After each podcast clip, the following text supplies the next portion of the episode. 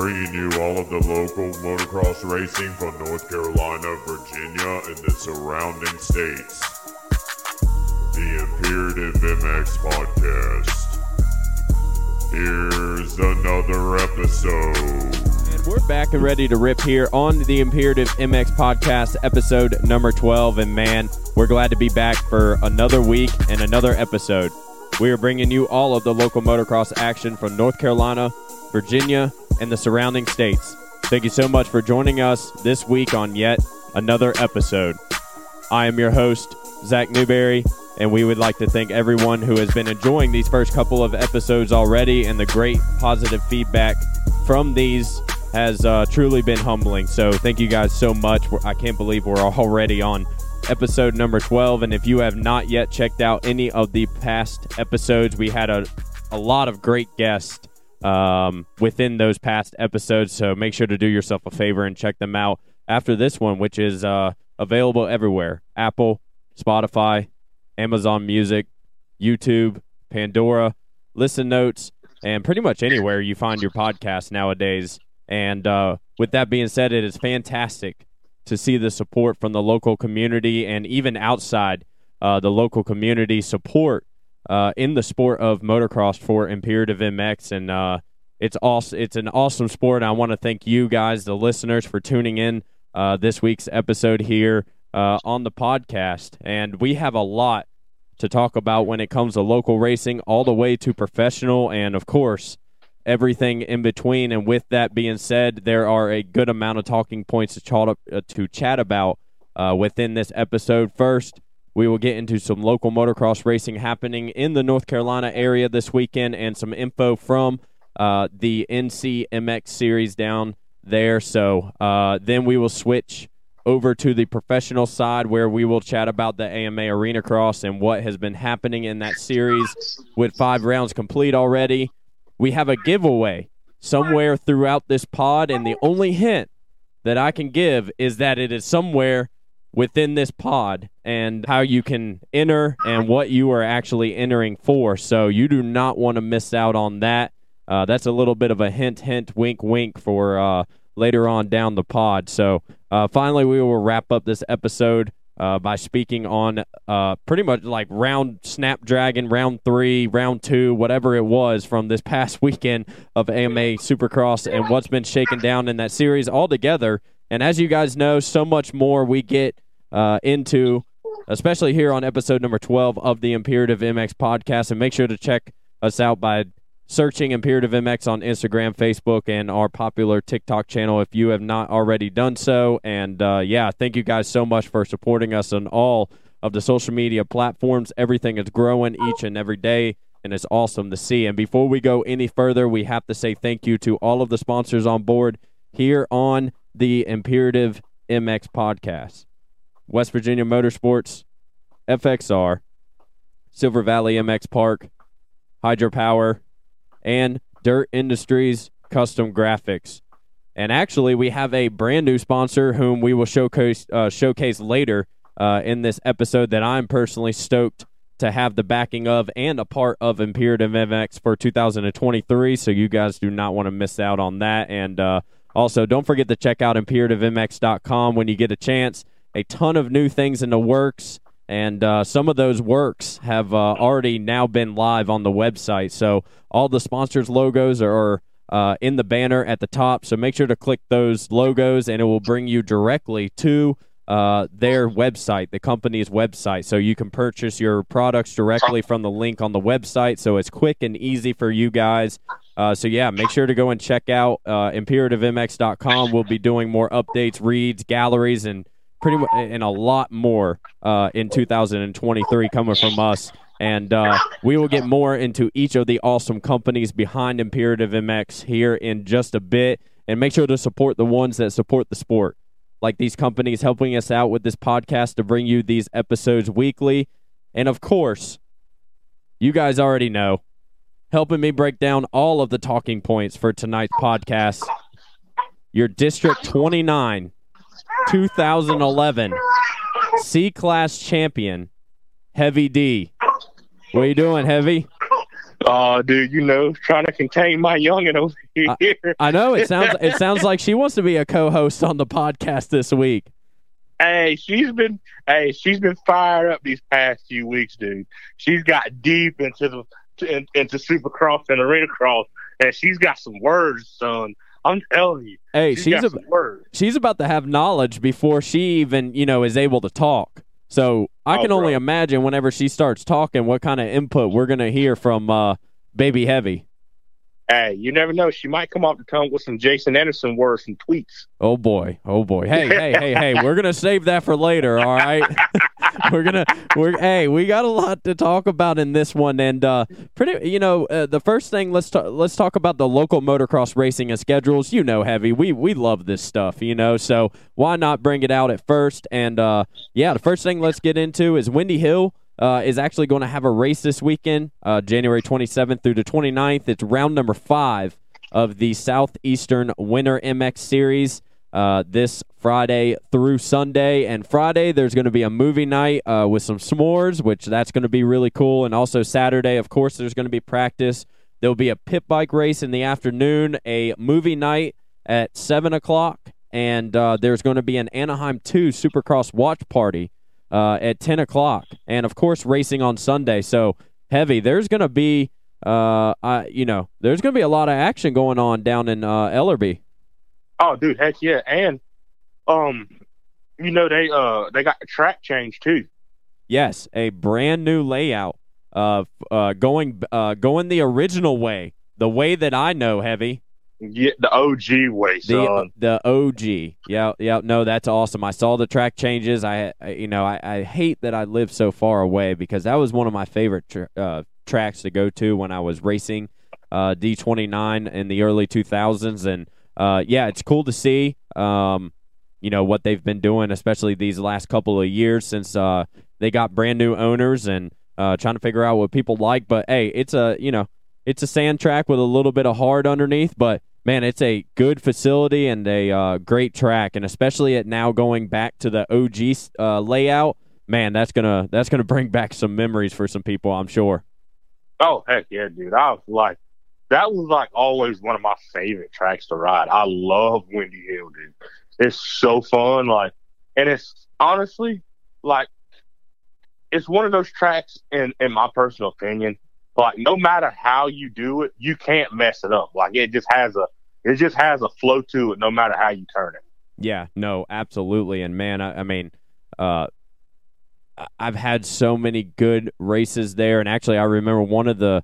Um, I think what I think the actual last time that I was there was 2013, and it was uh, I had to go because I was in the Mega Series uh, championship uh, points or whatever. So I decided to go down there, and plus I was doing some outdoor nationals.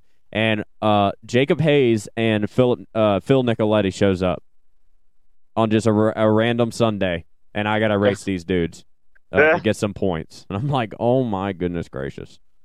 Oh, dude, that is awesome. Good old Windy Thrills, son. I love it. Yeah, no, it's good. And uh, also, Mike Farr over at NCMX uh, wanted everybody to know that uh, NCMX has the backing of KTM, Husqvarna, Gas Gas, and Yamaha Contingency for the 2023 season. So make sure to you know go to your local track, race, go get your money.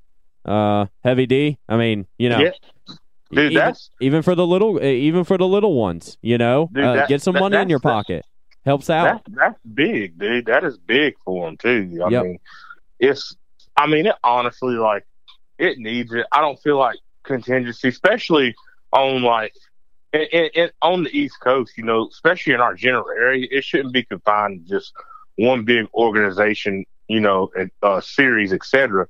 It kind of should be spread out like that because I mean, dude, like especially this season, man, NCMX has one hell of a lineup for some races on schedule, dude. It is honestly insane, and I, I think it's been long overdue, and it's good they finally got it. And I think, especially if they can get Suzuki and Kawasaki Mhm. and Honda on board as well, it's definitely going to be even more of a game changer. Heck, the ones they got already between KTM, Husky, Gas, Gas, and Yamaha is already a game changer. Yeah, So no I mean, kidding. it's. I mean, I think Blue with Crew's everywhere. oh yeah. Oh, dude. Oh, absolutely. So, and you know, spe- I, I think it'd be even better. Hopefully, Suzuki get on board with, you know, kickstart Kenny out here repping the Suzuki. Mhm. They'll push to, you know, get contingency and more series and stuff. Yeah, no, absolutely. And I believe uh, some of those that you mentioned uh, and some of the ones that uh, you, the listeners, may be uh, riding out there, uh, it won't be long uh, before some of those will be uh, on board, but it will take a little bit. But yeah, so uh, KTM Husqvarna Gas Gas Yamaha Contingency for 2023 in the North Carolina Motocross uh, Series this year. Also, there was a brand new AMA rule change with the chest protector rule. Kids 17 and under are required to wear a under or over uh, chest protector, like a spine or a back, uh, and also I guess like a ribs type thing, collarbone. I guess uh, pretty much just a uh, you know under the jersey chest protector, um, just like a helmet. Uh, thoughts, Heavy D? You know, I, I mean, I don't think it's a bad idea. I mean, No, I think, I mean, I don't like. I mean, I wore one. It was, I was funny, dude. Like, I wore, I wore one for a little bit, and then I stopped wearing one. Like, I didn't wear anything. I just wore a neck brace. Yep. And then, like, because roots didn't really bother me that bad. I think it was mainly because I was a big dude and I had a lot of cushion. hmm So, yeah, I had, mean, it didn't bother you, me. you had a lot of meat there to uh, to cover it up a little bit. Yeah, yeah, yeah. So it wasn't that bad, but honestly, I, I like. I feel like it's actually a good idea because, I mean, dude, bikes are just. I mean, they're getting so much faster, and like the the price to pay for hitting the ground is getting even more like even more fierce. You know, not even not even the word I'm looking for. Uh, I saw a Oh, qu- the price to pay is getting higher. Let me say it like yeah, the price to pay for hitting the ground is getting higher. So I don't think it's a bad idea. Now, if they did that for neck braces, then I would have to disagree with that. But Yeah, the neck the neck braces I'm out. Um, but I did see a quote today uh, that somebody posted about, or actually on the chest protector rule, and uh, the quote said, "I'm too cheap to buy cheap, uh, you know, stuff."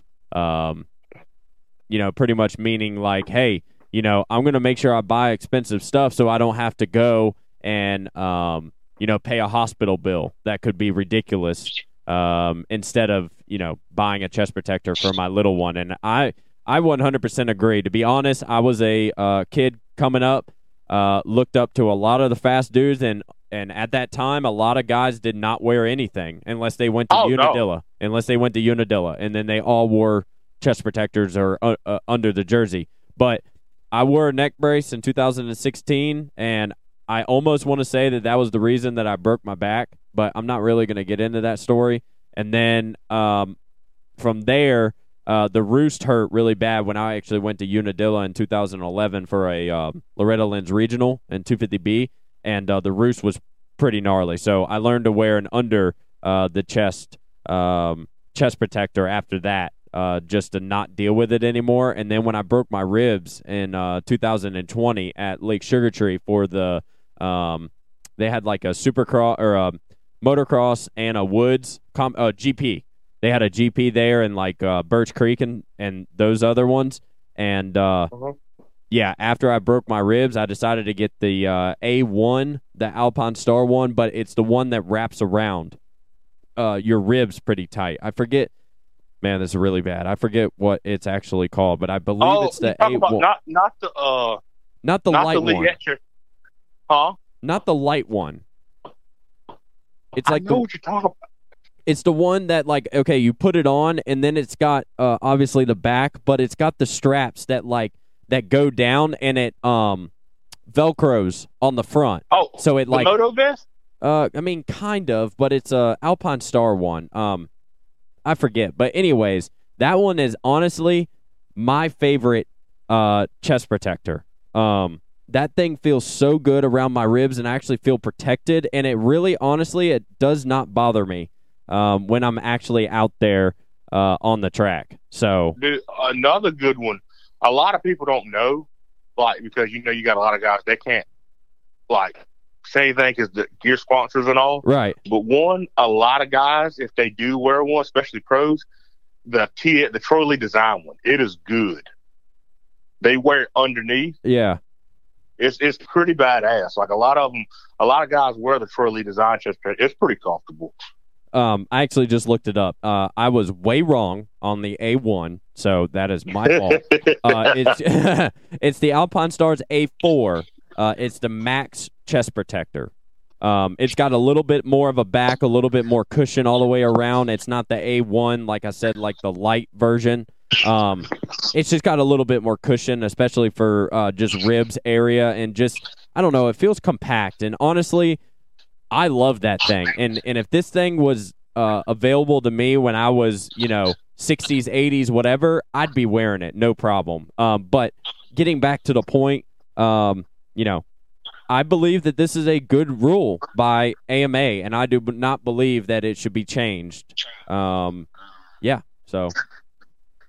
Oh no, I I agree. You know, I mean, I wore, like I said, I wore one for a little while, then I stopped. I mean, I, I, I mainly wore a neck brace a lot, and I mean, my my dad was like big on it, and at the time, like I was pretty big on it too because, like when I started in like 06, 07, that's when like Leatt stuff really like Mhm. they can't. It was heavy, and everybody wanted them, Mhm. and like my first race at Daniels Ridge, what was supposed to be my first race, I went out the first lap of practice and like weeded myself because my dad was like, dude, just like go out there, you know, stay in your own line and don't worry about it about anybody else. Dude, I just rocketed it out there because I just like in my mind, I was like, I don't want to be the slowest kid out here in practice, yeah. getting past. So I went out there and like full sent a little step up and head over heels, crashed and burned. And then from there on, I wore a neck brace, but I didn't really wear a chest protector. And then I started wearing one, but still, Right. I mean, I mean, but me personally, like, I think it's a good rule. I mean, I I've always been the type I'd rather have knee braces over anything. I mean, that's just me, but Yeah. No, and I didn't. Uh, that's another lesson I learned. Uh, I was never a, I was never a type to wear knee braces or knee pads or just protection of the of the knee. And um, I forget I was out one day and um, do you ever lean over in a corner uh, so much that like the bottom of your uh, front brake, like the bolt or on your clutch lever, Yep. like went into your kneecap? Well, Yep. well, it happened to me one time, and it actually dug like pretty, pretty good size, like gash, um, into uh, my knee cap, and so I, from then on, I I learned. Um, dude, a lot of fast guys like don't wear knee braces. it's I, like, I was- unbelievable. It's like it's a pro- like Nick Webb. Cooper for Webb, a long time didn't. He just wore pads. yeah, yeah.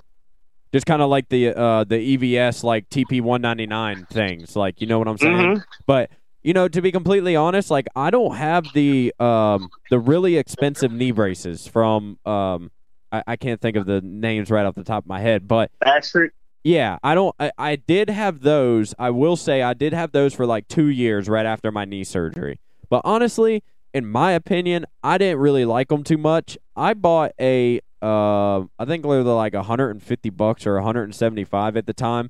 These Leatt knee braces and they're not the they're not the really expensive ones obviously because of the price, but they do the work and they do the justice.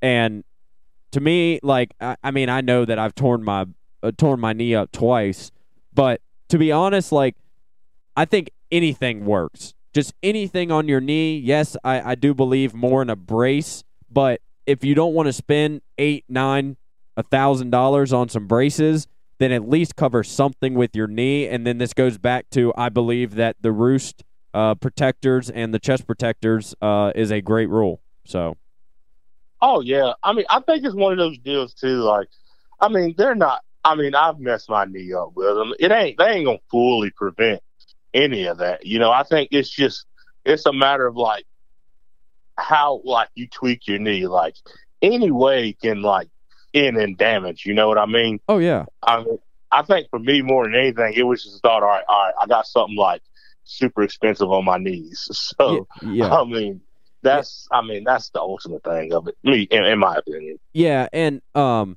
I mean, when I tore my uh ACL, MCL, meniscus, had to get you know the full thing done. It was at the Asheville, or, you know, indoor series, and it was off a five foot double, and I'm not kidding. And it wasn't like you know out of the first turn like that, um, you know, kind of catapult looking double or whatever. It was before the finish line around the corner, and they just had four little rollers there, and you can just go up the inside and just burr up, you know, little double double, you know, all the way through.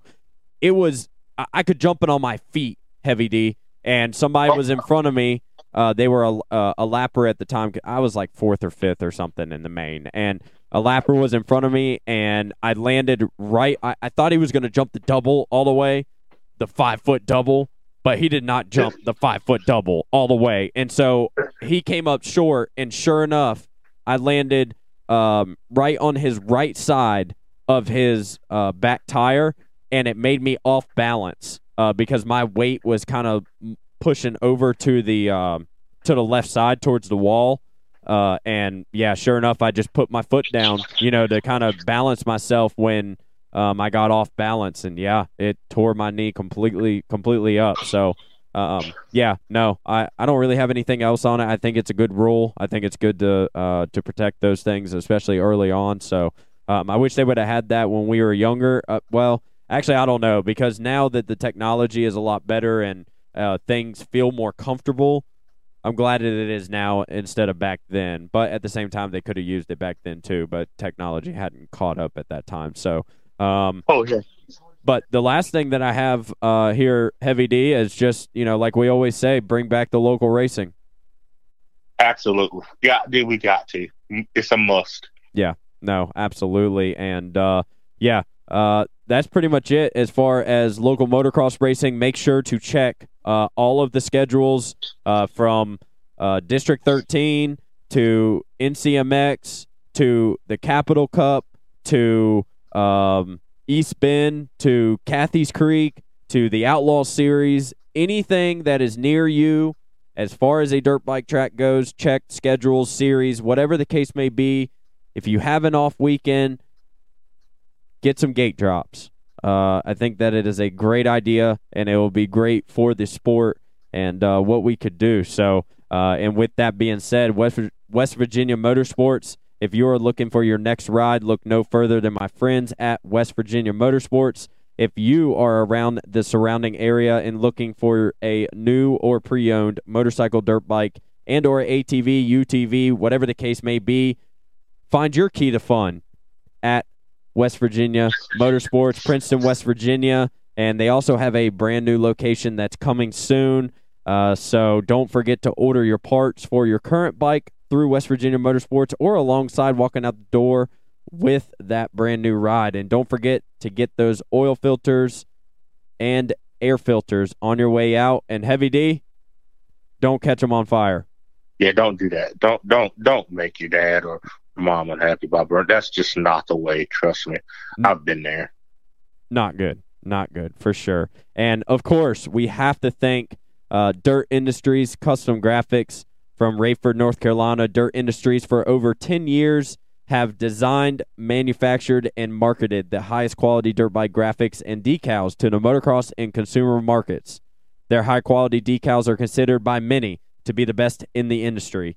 If you want your graphics to look top notch this 2023 season, look no further than Dirt Industries Custom Graphics. And uh, yeah, go to dirtindustriescustomgraphics.com and we have so much more coming from Dirt Industries Custom Graphics.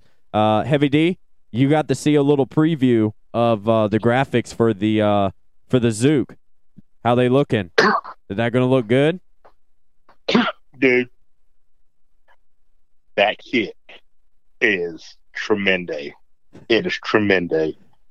It's going to be looking good out there. It is, dude. Um, it, it's gonna, it's gonna pop. It's just, it, it's gonna stand out. It's it's sick, dude. It's it's so sick. I love it. Absolutely, and they're going to add a little bit of new design to it as well. Uh, that they're going to be coming out with this year to make it extra pop, heavy D. So it, it it's you know you got a small little fire. I mean, you know, I never want this to happen, but it's going to be a forest fire going around the track. I'm just saying, it's going to be lit. So, uh, make sure you guys go and check out Dirt Industries Custom Graphics com. And uh, yeah, while you guys are on the site, you can use code all caps, no space, Imperative MX, and uh, yeah, uh, there is no legend, no local legend. Uh, this uh, this episode.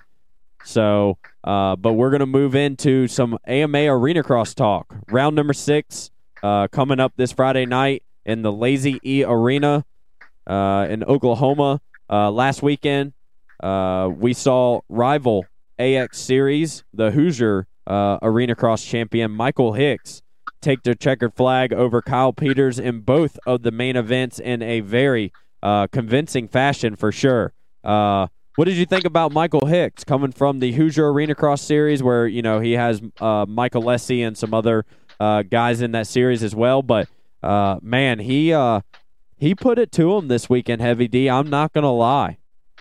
Oh, dude, he was ripping like I watched uh, his heat race, and dude, just like he was on rails. And when I was watching, I was like, yeah, if he gets the starts, this dude's gonna be up front like both main events. And dude, he was, he was ripping. Like if you was if you watched, you was like because you know he does race Supercross too. I'm pretty yeah, he does race Supercross too, if I'm not mistaken. Yeah, no, he got a 16th and a 14th last year, Heavy D, in Supercross. Oh yeah, and like Yes, I mean I know it was arena cross, but dude, that arena cross track was like literally that was a a Supercross track. Supercross track Yeah. with like two less lanes. Uh, You know what I thought And- was really weird, Heavy D? Like, uh, you were talking about, um, you know, if he gets a start. I mean, that second that second main was inverted, and KP was out front, and man, he, it was nothing. Uh, uh, you know, like it didn't take him nothing to get up the second from his, I don't know, seventh, eighth place start, whatever the whatever the case may be, because of the inversion, and just picked guys off, and then sure enough, he caught KP, and then right around the outside in the whoop section, gone. And It's uh, If you watch it, it- it's it, it's funny too. Like you say that. You ever watch like KP when he passes those dudes? Like they they stop and they look because they look like they're a little lost. Like Right. how the hell he catch me so fast?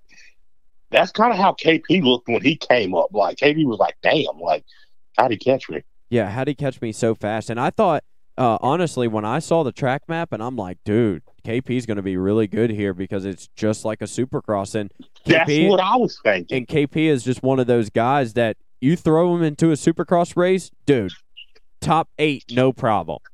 Like Oh, KP is just that good. And man, I it was the whoops, like the the whoops with the wall, and then the whoops again. Uh, I think um, especially the second whoops. Uh, the first ones were pretty gnarly too, but the second whoops. I feel like uh, Michael just had a way better drive coming off the wall. He was a little bit more aggressive coming up and downside uh, the wall more than anybody, and I think that that's where it showed. But also his uh, corner speed was unbelievable. Um, he definitely had that Honda working really, really well there. Um, I wonder if he's going to be there again since uh, um, it's in the same stadium in the same place just one week later.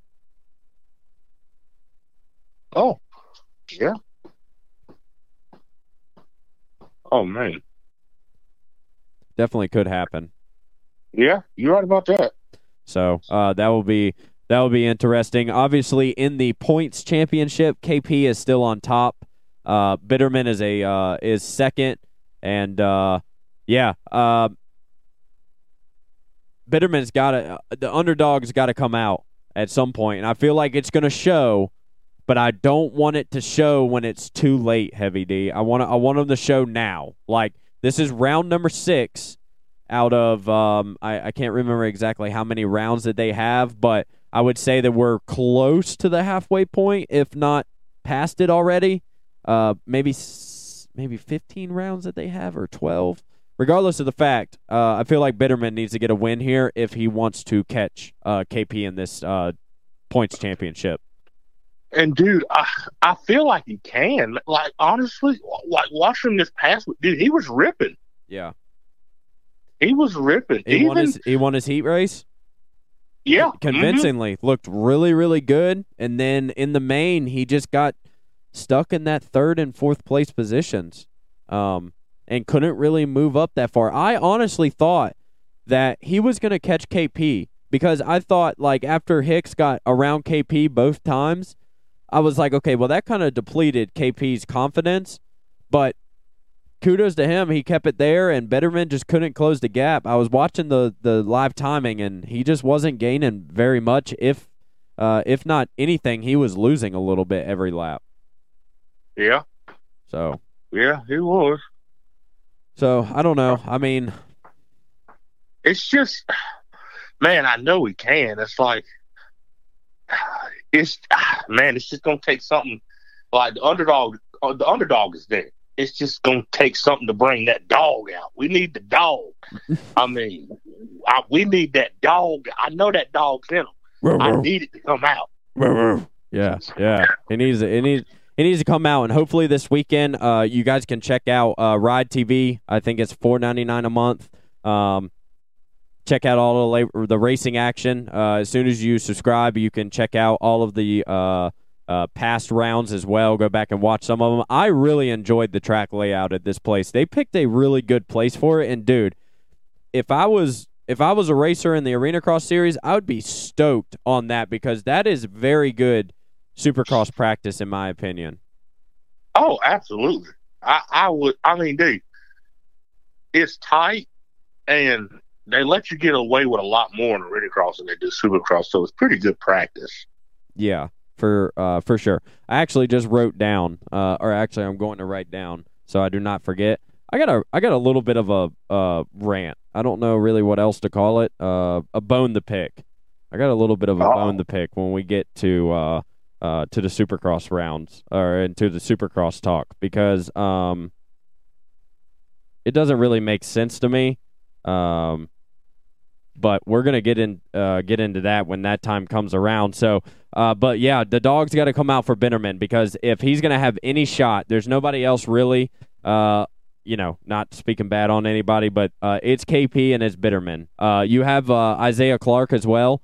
Uh, he's good, but it seems like he can't keep it consistent um, enough to be really right there. Uh, but I mean, he's shown that he's he can win main events, um, and obviously Bitterman can too. Uh, it's the consistency and uh, just trying to put pressure on KP. Man, he's going to win. What is this going to be number five if he does if he does this? Oh yeah, yeah, yeah. I'm pretty sure it's number five. Yeah. So I mean, yeah, cha-ching there, cha-ching. So yeah, bring out the dogs, roof, roof, and uh, let's go underdog uh, Bitterman and try to uh, close up this points gap uh, in the AMA Arena Cross series. Uh, Salem, Virginia, Heavy D, you're gonna come up for that one. Uh, we got to figure out a, a, a uh, arrangements for you. Uh, for uh, are you gonna stay? Are you gonna stay up here? or Are you gonna drive back to the crib afterwards? Oh no, I'll probably stay up there for that one. Hey, we we got to go and check out the uh, the Saturday Carnage action. Uh, I wonder if uh, I wonder if the People's Champ Matt Burkeen is going to make it out for the YouTube. Um, I think if he does it, I'll be surprised. Absolutely. Uh, so Salem, Virginia, uh, myself and Heavy D will attend. Uh, I'm going to go to Little Rock, Arkansas for the round after that as well. I'm going to try, uh, you know, obviously, uh, um, you know, right now January 25th, and this was this is in March. Uh, so anything could change, but right now that is on the schedule, and also the Kentucky round uh, as well. Uh, Imperative MX will be at covering some of the action uh, for the website uh, and the socials for the AMA Arena Cross Series. So be on the lookout for that. And uh, Heavy D, uh, brand new sponsor on board for 2023, Mika Metals. Uh, and yes. and with that, they are doing a giveaway for you, the listeners out there can choose between a Pro Series, Raw Series, Tykes, PW, or any other type of handlebar they offer. So uh, they're giving away one free handlebar uh, a couple times throughout this year, and this happens to be one of the episodes where they are giving you, uh, the listener, an opportunity to win a brand new uh, set of handlebars from the people over at Mika Metals, and we cannot, uh, you know, uh, appreciate them enough for uh, coming on board to the Imperative MX podcast and Imperative MX. And all you have to do uh, to enter is email imperativemx at gmail.com with the subject title being Mika Metals to enter. Again, that is email imperativemx at gmail.com for a chance to win a brand new set of Mika Metal Pro Series, Raw Series, Tykes, PW. Uh, they have so much, um, so many different types of handlebars uh, on their site. And uh, yeah, just go and check out Mika Metals uh, for for everything that they have. They have handlebar sprockets, chains, brakes, sprays. Uh, did you know that they had a silicone spray? Did you know? Wait a that, minute. Yeah. Did you know that they, They- had brake cleaner?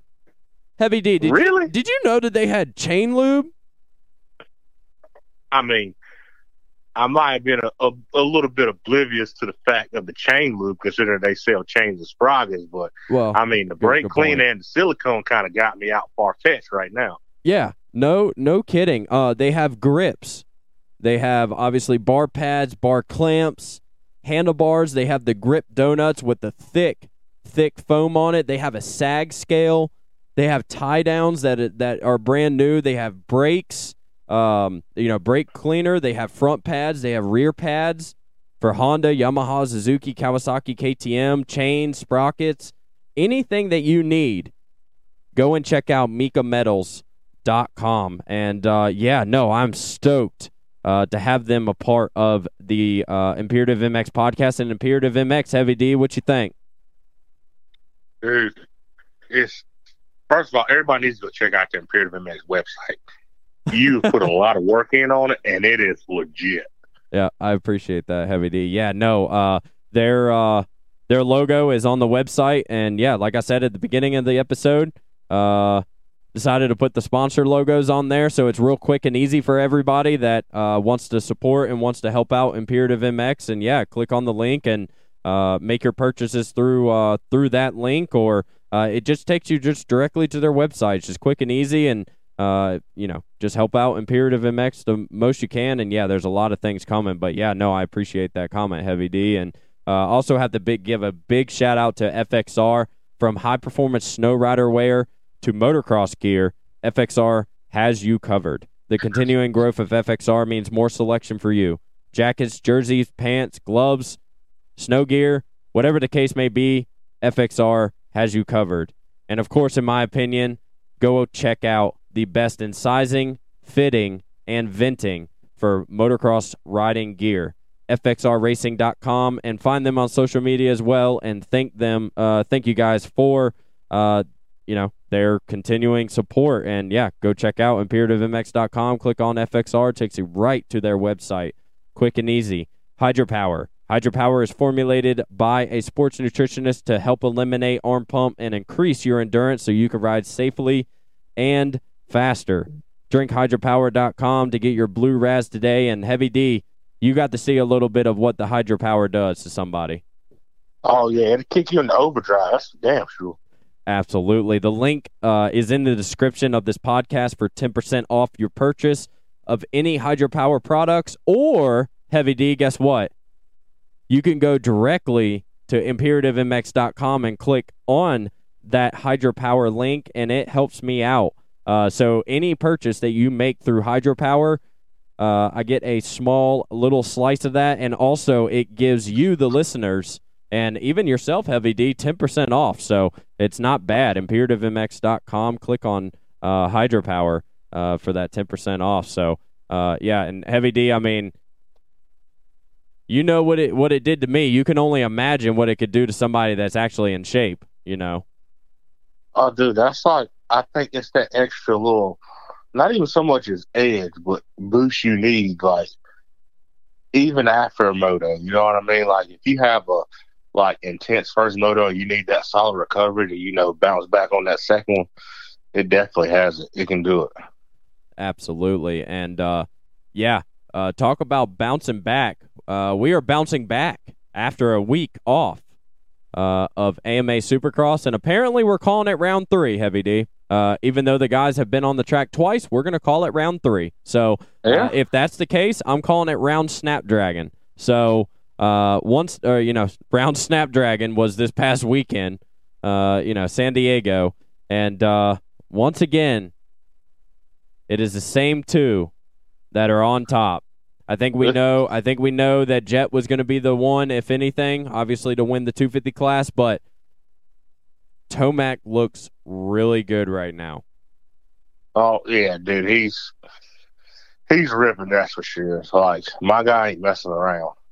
No, and I mean, um, Stu had a really good point on his podcast talking about um,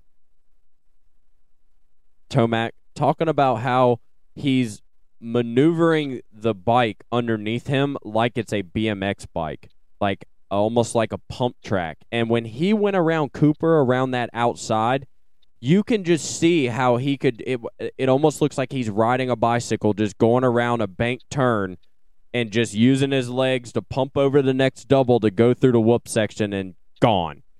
And yeah, Coop caught him at the, uh, Coop caught him at the end. Uh, Lapper's gotten away a little bit of Tomac and um, you know, little small little mistakes, but regardless of the fact, these guys need to put a stop to Tomac, or it's it's not, it's going to get way out of hand here. Hey, you know, I, I'm just gonna say he can. I, can he run away with away with it? Yeah, but look, everybody. I mean, if you if you're a big moto enthusiast like myself and you and a lot of other people out there, if you ever pay attention, Cooper every year he's won like a championship, or especially in 450s. He never starts off good at the first half of the season, but that second half, oh, he's hell on wheels. Mm-hmm. But right now, he's actually started off good by finishing like second back to back. Yep. So you know, usually the second half of the Supercross season is uh is his go to. So we, I, I mean, we it's a lot of Supercross left. So I'm just anxious to see, like, you know, will he kick in like he usually does at the second part of our Supercross? Yeah, it, um, like he was really good in the rutted sections. I feel like when it got to the flat, Tomac was a little bit better. Um, and when the corners didn't have ruts, Tomac was better. When it, when it got to the real tight stuff, uh, Cooper looked way better. Uh, still need to see like an 11 or 13 set uh, whoop section to really see if the whoops are fixed by Cooper. Um, even though that he was skimming them, uh, they they still really weren't big enough or long enough for really us to uh, get a pinpoint on if yes, this motorcycle is better this year uh, as far as um, the whoops go. Um, and the cornering looks good. I mean, uh, Cooper looks phenomenal through the corner. So, um, yeah, he's six points down on Tomac. Got uh, two seconds to start it off. This second was a way more impressive second than last week's uh, second for Coop. So, um, yeah, hopefully he can uh, get a little bit of uh, momentum here and confidence and can uh, steal a win here this coming weekend. It's a triple crown uh, this weekend, Heavy D. What's your thoughts on uh, on triple crowns? I um, I like them. So, what's your opinion? Yeah, no, I'm a big triple crown fan just because I mean it's more racing, but it's they still doing three, right? Three mains. Yep, three mains, and I believe that they're all the the same. I think they're all ten minutes. I think, uh, maybe if, maybe eight for the light for the two fifty guys in twelve minutes. I'm not sure, but yeah, three. It's and the reason I mean I like them is not only is it more racing, it's pretty cool for the fans, but I know the riders. I don't think they like them too much, but neither do the mechanics yeah, it's three intense back to back to back races, and you gotta get going from jump. Yep. It's like you can't lay back and try to set anything up. You got to get going and make it happen. Yep. So I think it, it keeps the crowd on their feet a lot more. Even though I mean, right now, like I say, this is this is by far the greatest start to Supercross ever. So like I think for fans anyway, these past two rounds have been everybody's been on their feet. It's been insane. So like this weekend, I can already go. It's going to be carnage, awesome carnage. I cannot wait. Yeah, and triple crowns make it uh, interesting too because they're such short races, so it doesn't give the guys that are really fast if they get a bad start. Um, it you know the race ends sooner, so uh, you know, this is really this is a really really good. I know that Malcolm. Speaking of Malcolm Stewart, he fastest qualifier this past weekend at Round Snapdragon, and he won his heat race. Uh, he came all the way uh, up and passed Roczen with what, like a lap or two to go. Um, Yeah, So it was a phenomenal heat race from Mookie. Um, I I look for him to do good at the Triple Crown because yeah, they're shorter. They're shorter Yep. races. Yep. That's what I'm saying. I think that he can. I think he can sneak a uh, overall victory here. Uh, uh, you know, like a um, a two three one or a one two three or a, a two two two, something like that. Like, uh, you know, the math will play out. Uh, you know, because these things are, um, unless your name's Ken Roczen and on a Honda, uh, these triple crowns really don't get swept very often. dude. Honestly, and I'm a for me personally, I'm gonna go out on the limb and say it, man. I think this right here, like these, this Triple Crown is what like Malcolm needs. Like, if he could pull out a win on these, I think it'll be what he needs because, I mean, obviously he shows like, dude, he can run up front. Yep.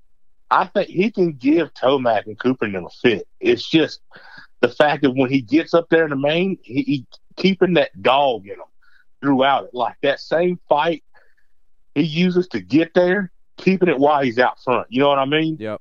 And I know th- this last round it was some unfortunate mistakes. It, it, you know, it's one of those things. It is what it is. But like speed wise, he's there. I'm gonna say he's there, man. Yeah. And as far as it comes to that, No, and I, I mean, obviously, with the fastest qualifier, I mean, it, it definitely shows. So, uh, definitely don't count out Mookie. Um, what about Kenny? What's your what's your what's your thoughts on Kenny? Five four to uh, start the series. Um, the bike. Uh, he doesn't look like the normal Kenny. I know they switched from Showa to Factory Connection this past weekend. Hep's letting him do whatever whatever he wants. You know, uh, you want to switch here, let's go here. If you want to try this, let's try this. So I think it's more the comfort, but I'm okay with him being five four starting out the uh, series. Your thoughts, Heavy D? no, I, honestly, I don't think it's bad. I mean, you know, it's dude, it's hard. Like, and, and I, like I say, I love Suzuki. I think he's right at home on it. But at the same time, you got to think he hadn't truly raced a Suzuki since what 2016, 2016. Yeah, 2016. Yep. So, I mean, anybody can get on it and go ride and practice and be comfortable. Don't get me wrong, but when you go race, it's a different feel. Like, I mean, the intensity's different. Like, the mindset's different. Everything feels different. You get, you know, more aggressive on the bike. You push the bike and yourself to its true limits when you're racing, you know. And, I mean, I think, yeah, it's going to take some time, like, to get it where he wants it because, I mean, he didn't spend his off season off season testing specifically for that bike. He spent his off season testing to see what bike he wanted to ride and what team he wanted to be with. So, I mean, naturally, like, yeah, don't get me wrong, he he may have been racing and it, it's good, you know. I mean, I feel like that may have helped a lot, but at the same time, he wasn't racing that particular bike. So, Right. you know, it's it's just one of those deals, and it'll take a little while to get comfortable. But I mean, he's still keeping it in the top five. He can definitely run up front. It's just like you say, like they made that switch, so he's got to get comfortable. You can't go fast if you're not comfortable. I mean, it just don't work out. Yep. Um, yeah, no, Roczen is fourth in the series, uh, 15 points down of Tomac. Obviously, Cooper is six uh, in that second position of Tomac. And third, uh, Chase Sexton, he's 13 points down, uh, only two points above uh, his buddy Ken Roczen there. Uh, Sexton had a very interesting uh, round Snapdragon. Um, man, he had a big one in the whoops and then got absolutely clobbered uh, by uh, the People's Champ AP. Um, d- he definitely did it for Dale and rammed it rammed it in there. That is for sure. It wasn't his fault, obviously, but man, what a hell it you know what a hell of uh, circumstances it did to uh, Chase's bike for sure, and he had to go to the LCQ. Yeah, see, that's the only thing I know. We was talking about at the beginning of the, you know, like the season. Dude, Chase is fast, no doubt about it. Like he he rips, but it's just it's those small mistakes, man. It's just those little errors. Yep. And like a lot of it, like you know, the whole when AP hit him, you know, that wasn't his fault. But it's just that small area that got him in that position that kind of hurt him, you know, especially having to go like that happening in the heat race and having to go through the LCQ and all that. That Yep. that sucked big time. And it's just one of those things. It don't take much to throw you off your game. It's just like how can you bounce back from it? And he's young, he's learning, you know. He's I mean it's he had a long outdoor season, dude. He had to battle with Tomac Yeah, that all yeah. season long. So just imagine like you coming into Supercross and you're doing good, but like the dude you were battling with, you know, like all right, I'm I'm just as fast as him. You're out there, and the very first round, you're out front. This dude crashes and come back and passes you. That's gotta like that can mess with you mentally. It hurts. Like, it- yeah. It, it, dude, it it it sucks. And the only way to come back from it is to keep fighting and not let it get to you. Because like right now, ain't nothing on Tomac's mind, but like, all right, I'm the big dog out here. If you want to like, if you want to take, if you want to steal my dinner, you better bring everything you got because I'm not messing around this year. Yeah, no. Uh, big uh, big dog's gonna eat. That is uh for sure. And uh, yeah. Uh, so um, Ferrandis quietly in fifth, only one point down from Roczen. Uh, he got um fourth the first round, and this round I believe he got sixth. I can't remember exactly, but um, yeah, not much really to to speak on Ferrandis. He's kind of been um, kind of quiet to me. Other than uh, last weekend, he had the battle with um, who was it that he had the battle with there for? Oh, he had the battle with Cooper there for a little bit that they showed on um, TV. But uh, yeah, quiet for fifth on Dylan Ferrandis. I don't really think there's really much uh, to speak on Ferrandis, Heavy D, unless you got something. No, I mean Ferrandis is fast, dude. It's he, you know, he didn't. He missed what all outdoors. And most of So- Supercross. Remember, he had the. Uh, it was the same round that Anderson hit his head and had that concussion. Or well, they don't. They didn't say it was a concussion, but remember he fell down when he was leading. I think it was round three. It was the weekend after he won his first one, and he won round two. So yeah, round three last year. Um, right after the finish line, the front end washed out, and he smacked his head on the ground, and then went to go get up, and then went over the dragon's back, and then literally just fell over. Yep, yep. You're Yeah. right. You're right. Yeah, so um yeah, I don't I don't know. Um Ferrandis I, I just feel like everybody's fast in here. I mean I, I mean Barcia's right behind him and Barash or and Barcia just because of his attitude and the way that he races he literally got that third because of that because Kenny was like I don't want nothing to do with this guy. I don't want nothing to do with this guy. And bro, Hey, Kenny could have had a podium. Kenny's faster than Barcia. You agree with me, right? oh yeah. Come on. Yes, absolutely. Okay, but dude, the only way Barcia got that is because yes, he was there, you know, off the rip, but nobody was gonna put the pass on Barcia. Not one person.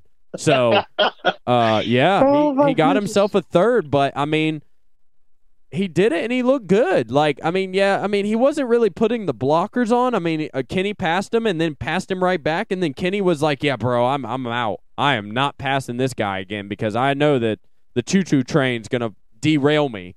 Uh, you know, here in a minute. So, uh, but yeah, Justin Barcia, heavy D. We can we can Yeah, talk we can we can talk about it now. We can talk about it because the guy that's right behind him, one point back, is his favorite rider currently, Jason Anderson. So uh, the the, flo- the they're battling over sixth and seventh right now. So um, yeah, floor is yours, Heavy D. Let's talk about the uh, the Anderson tweet, the press conference. Um, uh, Barcia put the put the pass on Sexton, kind of just the same way that Anderson put the pass on Barcia. Uh, complaining, the little uh shit right after the finish line, where like, hey, come here, I'm gonna whoop your ass, come here. So me- go ahead, let- okay, let's just let's just say this. All right, when the reporter just flat out said it that excuse my friend, Anderson said he was a bitch. Excuse, I'm sorry to say it. I don't like using that word. But God, it's so funny, dude. Like they're sitting at the press press conference, and you know the reporter reads it out. Okay, first of all, we're gonna go to Tomac and Cooper's face. Okay, you he covered his face because that that right there, Bro, that you already said. you heard he- his little like begin laugh, like his little like bro, that that Dude. shit had me rolling, dog. The only look, the only reason you laugh at that, not because it's funny, but in Tomac's mind, that shit's true. Oh yeah, He- they got beef. He he laughed because he knew in his mind he was like, "Damn, he did that. He ain't lying."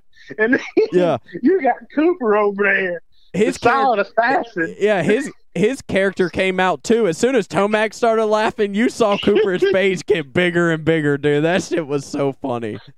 Okay, and his face said, "I'm not gonna really show what Tomac did, but as soon as I get back to this trailer, I'm laughing my ass off because that shit's true."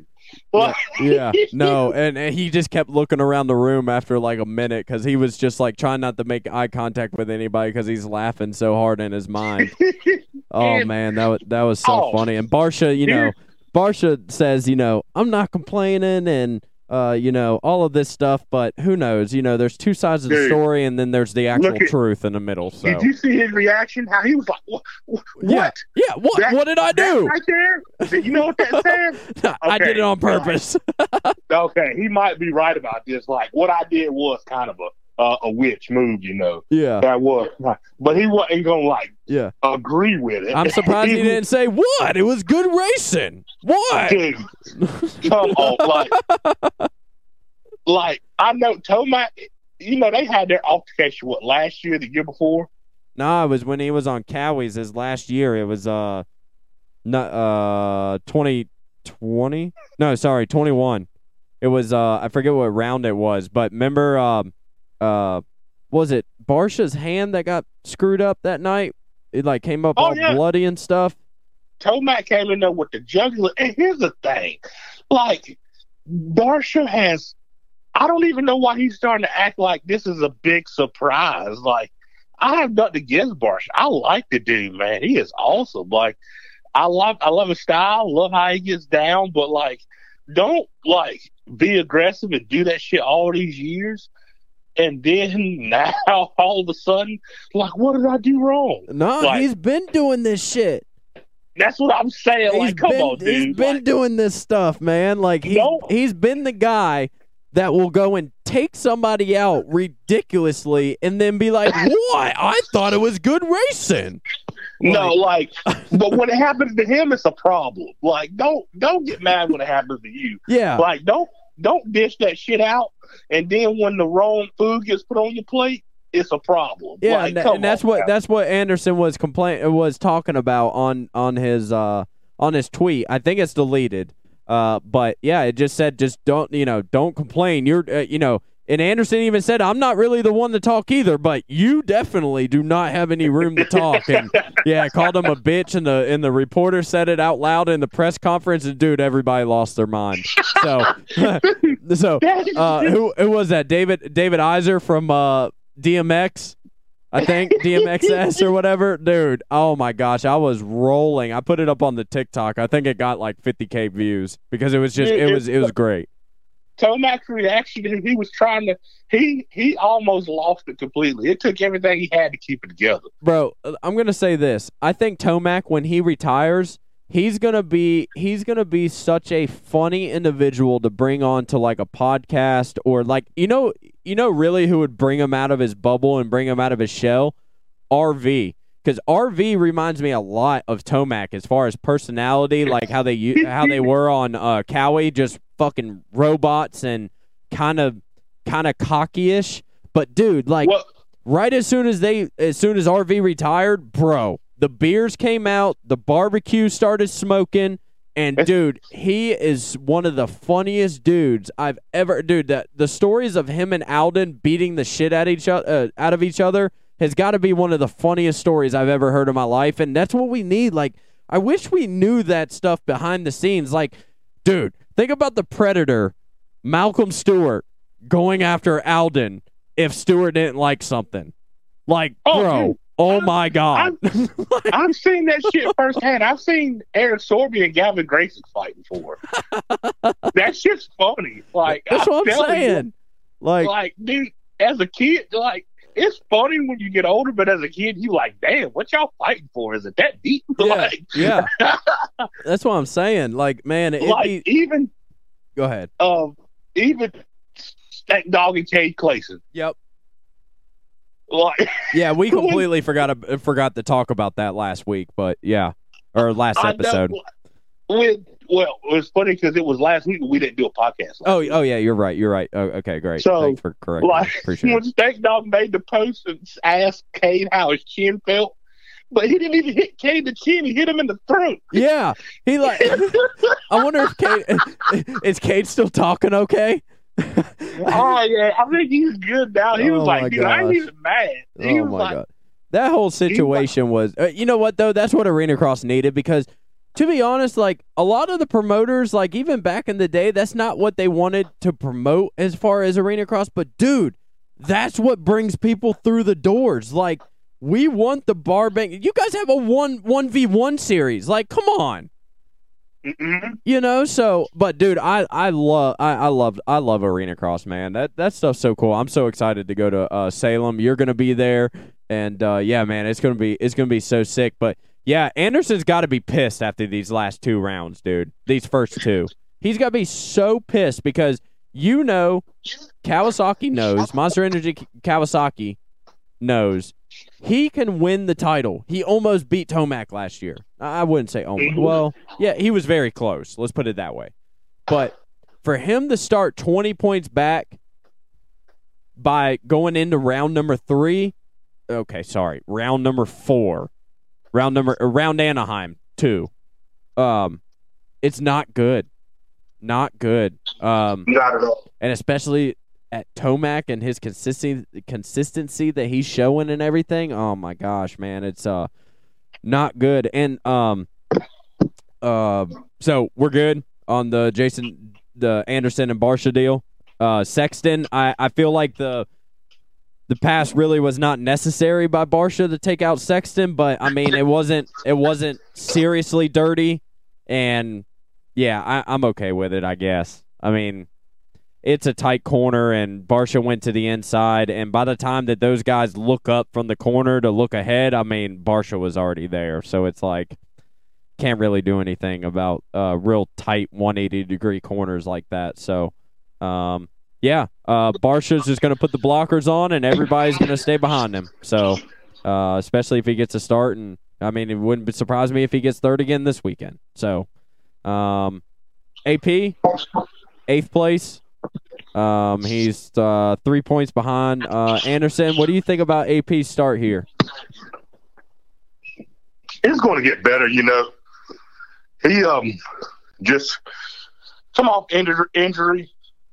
Yeah, he did just come off injury. Yeah, yeah. Yep, am I right? Yeah, yeah. He did just come off injury, so I mean, of course, it's going to take New time. and- motorcycle too. So yeah, it, it don't help that the field is that stacked, and these dudes like they came in like guns a blazing, ready to go from jump. So, I mean, it's it's no easy task out there. yeah. Um, it's contract season for AP, man. Um, I I, really hope he can turn it around. Um, and uh, become better because his his KTM run has not been very good, uh, as good as he thought. So uh, hopefully AP can do better. AC just finished the race. I don't give a shit if you finish tenth. I don't think you do either. Heavy D. I don't. I don't think anybody cares. He led some laps this weekend. That's good for like five and a half minutes, and then started getting shuffled back. And yeah, he finished uh, eighth. So a nine eight or an eight eight to start the series. Um, not bad for AC Heavy D. No, no, it's not bad at all. Like I said, it's going to get better for him. Like he's one of the guys that's more than capable of winning. Like I, he knows it. KTM knows it. I think everybody else knows it. Like any of those guys in the top ten can go win. It's just it's not if. It's just a matter of when. You know. Yeah. And uh, I, I mean, some people start off slow, but he, he's going to be there. He's definitely going to be there without a doubt. Absolutely, and he's going to be up at the front. And uh, yeah, no, he was on the Pulp uh, MX show uh, this uh, this week, and yeah, he said he's uh, he's comfortable. He's good with where he's at. Uh, in the previous years, you know, he would want to go out there and you know go wide open and show fast lap times and stuff like that. Like, um, but he's learned to kind of calm down. So hopefully he can uh, keep it going. And then tenth in the series, Colt Nichols uh, had a sixth and then a twelfth. Uh, started up front, got the whole shot again. That's two for two for Colt on this Honda HRC bike. Um, yeah, uh, tenth. Um, it's okay. I mean, after after two rounds, first time being on the motorcycle, first time uh, racing these guys. Um, brand new team, brand new atmosphere, brand new, uh, um, you know, outlook, program, off season, uh, testing, all of this stuff. Um, what do you think, Heavy D? Yeah, it's um. You said who? Marvin Musquin, right? Nah. Um. I'm, um, I'm, I'm sorry, I was uh, getting to the look. Colt Nichols. Sorry. Colt, okay, yeah, Colt Nichols. Sorry, that's my bad. No, you're good. Yeah, no, he'll get there. He'll, he'll get there. I mean, six first one, 12 second one. I think he had a mishap too, um, or something. No, he he he he he said on the uh on one of the um interviews that yeah he just uh well no I think he said he might may have fell over but he he said he wasn't very happy with his ride. He said he just went he just went backwards. So um and he wasn't really too stoked on it. He said he wasn't uh very comfortable with the bike. They made a change I think before um the night program or the week before or something like that and he thought it was going to be better but apparently it wasn't so um but yeah no. Um Colt um got 12th uh Savatgy 10-10 um but for some reason I think he's 11 uh, 11th in the series but uh regardless of the fact um privateer bike Rick Ware got a lot of TV time this week um, yeah, good for uh, good for Joey. I think he gets better uh, as the series uh, progresses and he gets more comfortable uh, on his bike. Yeah, oh yeah, absolutely. He'll get, you know, it's he get more comfortable. His first year on it. I mean, you know, coming from two fifties and with Tomac and those dudes, like, if you notice, man, like the intensity, the intensity level's always been high, but for some reason, out the gate this year, it has been like extremely high. Yeah, yeah. No. So it's just it's just an adjustment period, you know. And after it's all said and done, he he'll be up there. I mean, he's on HRC Honda for a reason, you know. And Um, Craig, um, what do you think? Uh, he's sitting 12th in the series right now. He finished 11th. Uh, who is that? Craig. I Oh, thought, Craig, I, I thought he was going to be better. Um, 11, tw- um, 11. I forget what the first round he got, but uh, it wasn't wasn't inside the top 10. So uh, I thought he was going to be better, to be completely honest. I didn't have Joey Savatgy beating him, and he did this weekend. It's man, like I say, it's that's one of those ordeals. Like he he spent the last what couple years on the Star Racing Yamaha. Yep. And he switched over to the Husky. I mean, I understand he wanted a 450 ride. You do what you got to do. I mean, me personally, if I was him, I'd have stayed on the 250. I mean, fuck, Martin Davalos did it. Wow, I mean, he could have done it. I don't think he could. I, don't- Hold on, he could. he was- I don't. I- I, I- don't, I, don't, I think he had uh, because they changed the points thing after Supercross this year, um, and so I don't think that he had a chance to defend it. Oh, I thought he could have. He just wanted to ride a 450. I don't think so. Somebody in the comments could uh, could correct me, but I don't. I do not believe that he had a chance to defend. He had Oh, okay. he had to go 450, but I could be wrong. Oh, Okay, well, never mind that. But I mean, you know, he he, he made that switch. I mean, it, it's what he wanted. It, it's good he did that. I mean, Yeah. the ride was open, not take it. Well, I mean, why not take it? But I, I think ultimately, you know, you it's it's a completely different switch. You know, he the program, the bike. I mean, I, the bike is a completely different feel. I Oh, mean, yeah. a completely different feel. I mean, Yeah, from so aluminum to steel. I mean, yeah, it's going to be, or steel to aluminum is going to be different. You know, like like I said, you know, he's he's at Baker's Factory, and you know they, you know, they train together. Ain't nothing wrong with that, but it's one of those ordeals when you switch a bike. It's it's easy to be comfortable in practice. Like I say, you you're only going to go so fast hmm u- until you get into a, a race situation, and when you have to push yourself and the bike to see how far you both can go. Yeah. and it's one of those things, you know. I I, I just feel like it's going to take a little time for him to, you know, get comfortable and to where he can push that bike to where he's able to run that pace right. at a comfortable rate for that amount of time. You know, Yeah. Yeah. it's not he can't. I'm I'm sure he can. Like Christian's fast, but it, it's I mean the change is big. You know. hmm Yeah, it, it's So- uh, it's it, you know, just like um, just like Colt, right? Like rookie, I guess, whatever, into the 450 class for um for Craig. First time on a 450 full ride, you know, two years. Just came off a championship series the the year before in Supercross. Uh, new trainer, new program, new bike, new uh, team operators. Everything's new, so it's going to take a little bit. Sometimes the grass is greener on the other side, and um, sometimes it's not. So we'll just have to wait and uh, and see if he can uh, progress a little bit better. Um, moving down uh, the list a little bit more to wrap up uh, the results. Uh, good for Starling and John Short.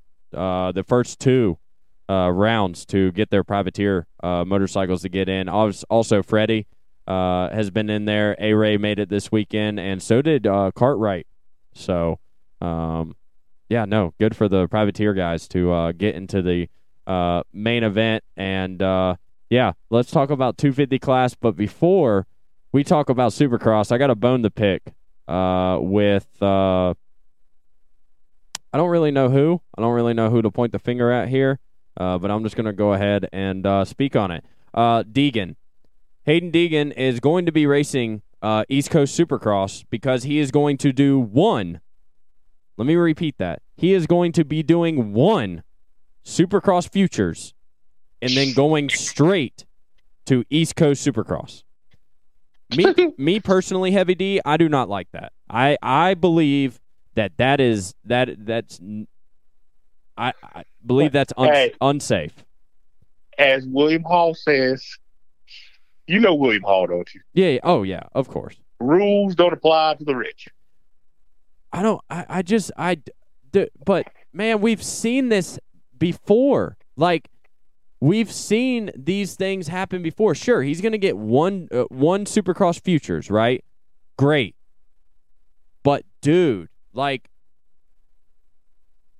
It's it's it's unsafe, Heavy D. And in my opinion, it is unsafe. You know what? He needs to race all of the rounds for Supercross Futures, put him in outdoors, let him go an entire off season again, and then be prepared. I believe that that is the best way to go about it. He's still going to be put getting put onto the TV because the Supercross Futures is going to be in the live production, just like the the stars are. So it's not separate. So just like last year in Salt Lake, how they had the the um, Hymas and Ryder D battle, they're going to have that every single time they have the Supercross Futures, and I believe there's only like four or five this year. But regardless of the fact, I believe Haiden needs to stay down until 2024 uh, Supercross. But that's my personal opinion, and he can shut me straight the hell up uh, by going out and getting a top eight. Like a top eight to me would be hella impressive. Um, top eight, top six, somewhere right around in there. But regardless of the fact, I believe that he needs to stay down. But uh, what's your thoughts, Heavy D? I'm I'm done um, picking the bone. I mean, I get it, but at the same time, it's like personally, it's one of those ordeals. Like,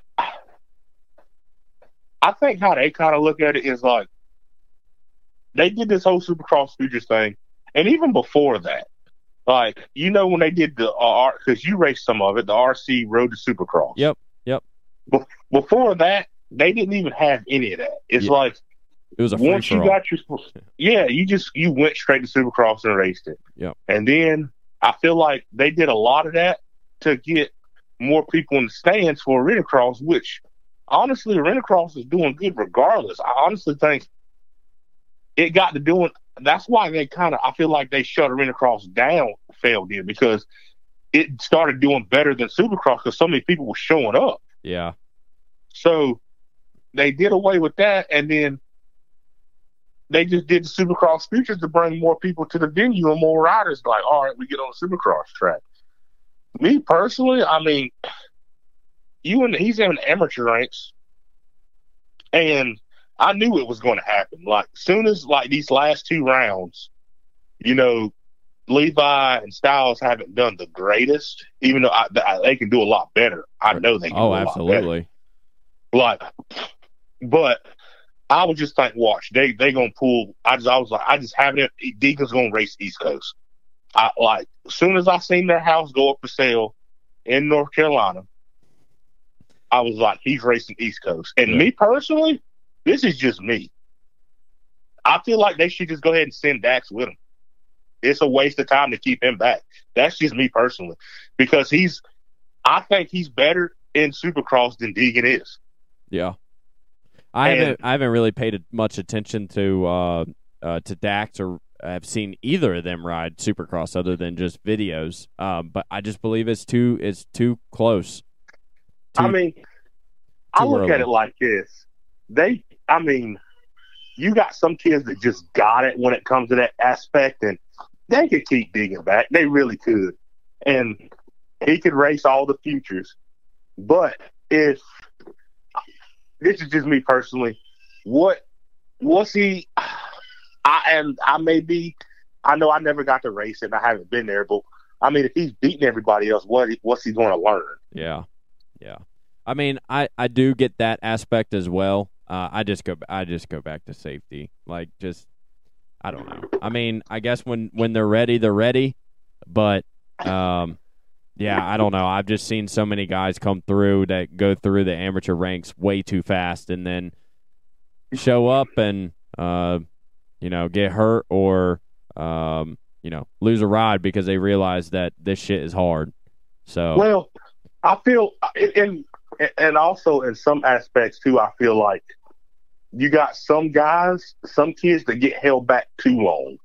Like it's, I think it's a point in amateur ranks where these kids they get so they get they hit a peak in amateur ranks almost, and they're at their high, and because and this goes back to not racing a lot, like they don't race enough they race like these amateur nationals, and then when like the winter nationals and stuff are over, they just do the qualifiers, regionals, and then they do Loretta. So Yeah. they sit around until Loretta's. They race, do the pro thing, and then they go do the last four outdoor nationals. And if you notice, like like Pierce Brown, for instance, I'm gonna say this: 2000, it was like 2019 or 2020 when he went to A class. Yeah. he went and did that was when they first uh did the Supercross Futures, I think it was. Mhm. Because I was out there with uh Trey Fagan, my buddy. And um Jalik got hurt in the very first round. He broke his hip or his pelvic bone. And um he was battling with Pierce, but Pierce was just like wearing dudes out. He did it there. And even when he went to uh spring nationals, well, I was just like, dude, like he's at his high when he did Supercross Futures. I was just like, man, they might as well just let this kid go. Like he's gonna stay back, and I feel like it'll hurt him if he stays back. And yeah, like, sure enough, he he did spring nationals. He was going fast, but then he um went to Loretta's and he didn't do that great. That's when um Jalik won one, and that was when Hunter he first came over here. and He was like ripping, and he ended up winning the other, but Pierce got hurt. Yeah, So he finally came in, and which Pierce is he's fast, no doubt about it. He can go win. But I just feel like at that time they should have just let him go instead of just keeping him back. yeah, Because I feel like holding him back it hurts you more than just letting him go. Because I mean, you at that high, you can run up front, learn something running up front. yeah, yeah, yeah. I mean, just to go ahead and get that early race pace, and I mean, I can see it from both sides. I guess I'm in the middle. I think it just depends on the rider. Um, some riders can do it, and some riders can't. Uh, I guess that's really just where I'm gonna uh, kind of throw my towel into the uh, to the discussion. But um, yeah, Jet.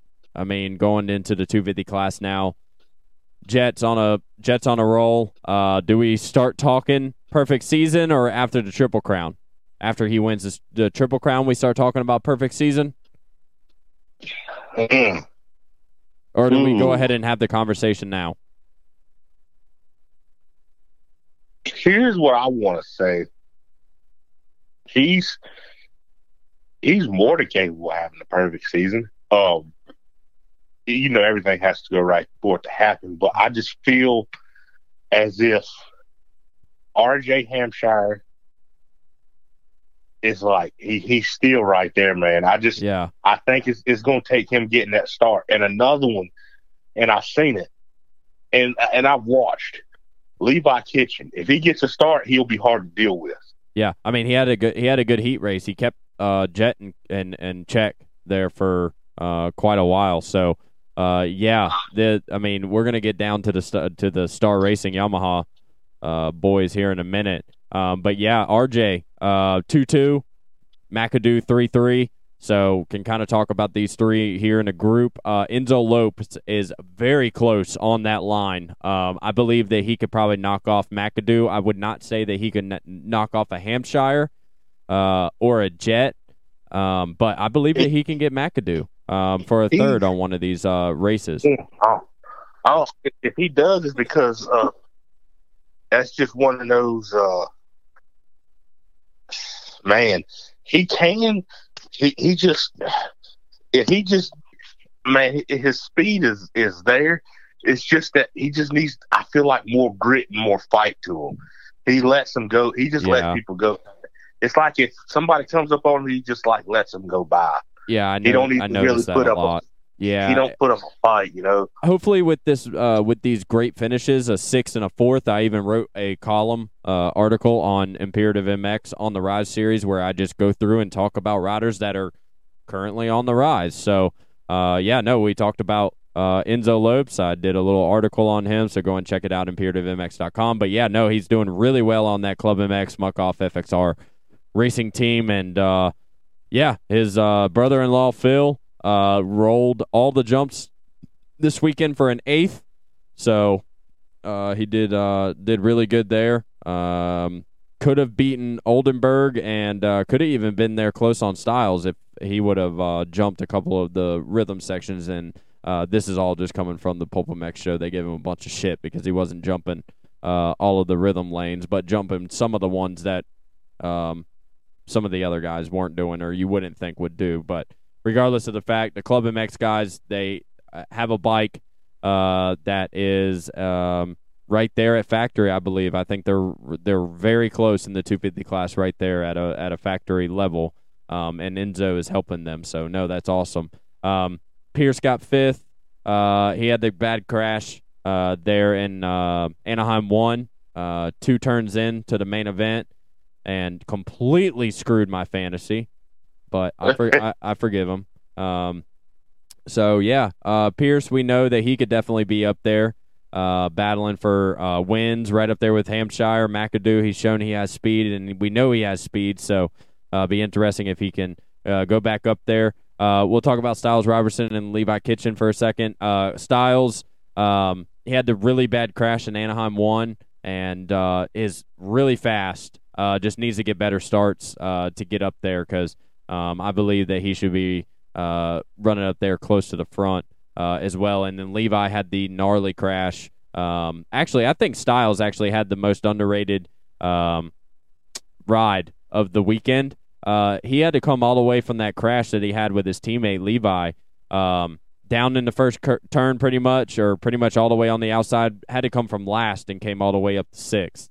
Um, so that was a that was a pretty good ride by uh, Stilez. Uh, you know, to show a little bit of grit there, but um, yeah, uh, it sucks for Levi. He was looking really good in the heat race. Could have been uh, right up there at the front off the start, but Uh, Robertson came over just a little bit too much, and um, I believe somebody, I think RJ gave uh, Levi a little bump as well that made him go a little bit farther right than what he wanted. But um, yeah, anything on the Monster Energy uh, Yamaha Star Racing boys, Heavy D?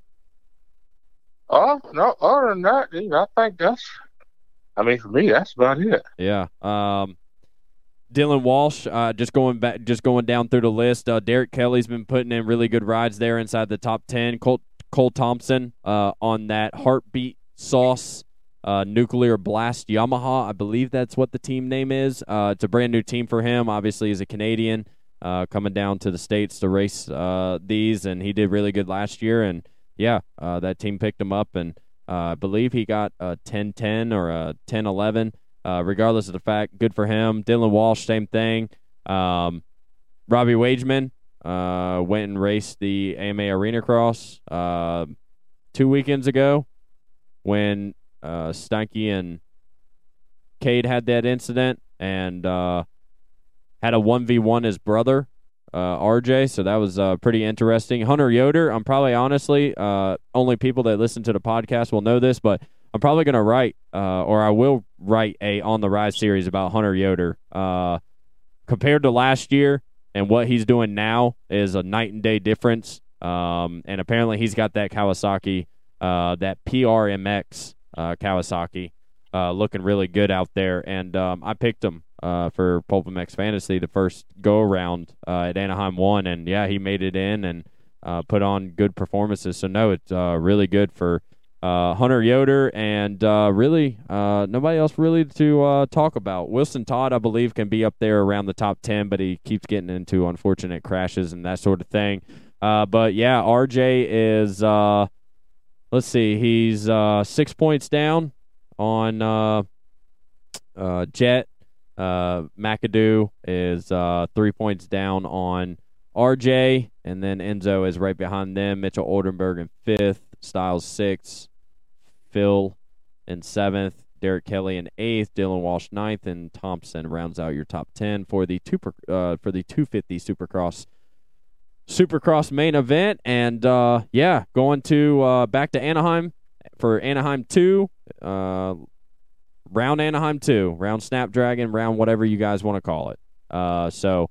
Uh, yeah, they're going to be racing this weekend. Triple Crown is going to be very interesting. Three starts for each class the 250 and the 450 class. So yeah, it's going to be a lot of action, jam packed for sure. It's going to be good. Make sure to check out Race Day Live at uh, 4:30 p.m. Eastern. Uh, you guys know that I will definitely be there, watching every second of it, uh, trying to see if there is any deep inside knowledge that I need to know for you guys. And um, Heavy D, I'm sure that you'll be in the chat this weekend. We missed out on it last weekend, a little bit of miscommunication, but you'll be in the chat this weekend, huh? Oh yeah, I'm definitely gonna be on the chat this weekend. Good deal. Good deal. And uh, yeah, no. Uh, what a what a phenomenal episode here, number twelve of the Imperative MX podcast. We spoke about some local motocross racing, uh, the AMA Arena Cross Series, round number six coming up this weekend. Uh, also, the Windy Hill MX uh, race coming up this weekend as well, Friday, Saturday, and Sunday. And then, yeah, like I said, AMA uh, Arena Cross round number six is coming up this weekend in Oklahoma, Lazy Arena, I do believe it was called, but uh, yeah, and then uh, obviously we have an AMA Supercross that we talked about, and round number four, uh, Anaheim two coming up this weekend. So yeah, there was much uh, and and even more uh, that we talked about within this podcast. And uh, yeah, thanks again to the companies who make this possible: West Virginia Motorsports, FXR, Dirt Industries Custom Graphics, Silver Valley MX Park, Hydropower, and of course the brand new sponsor on board, Mika Metals.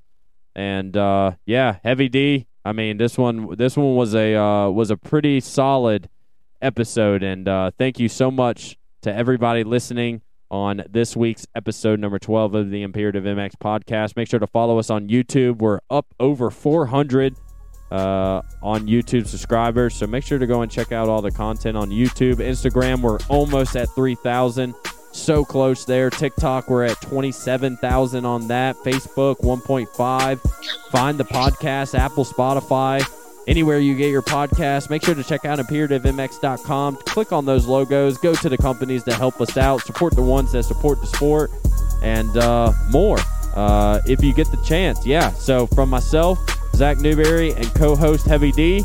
We're out.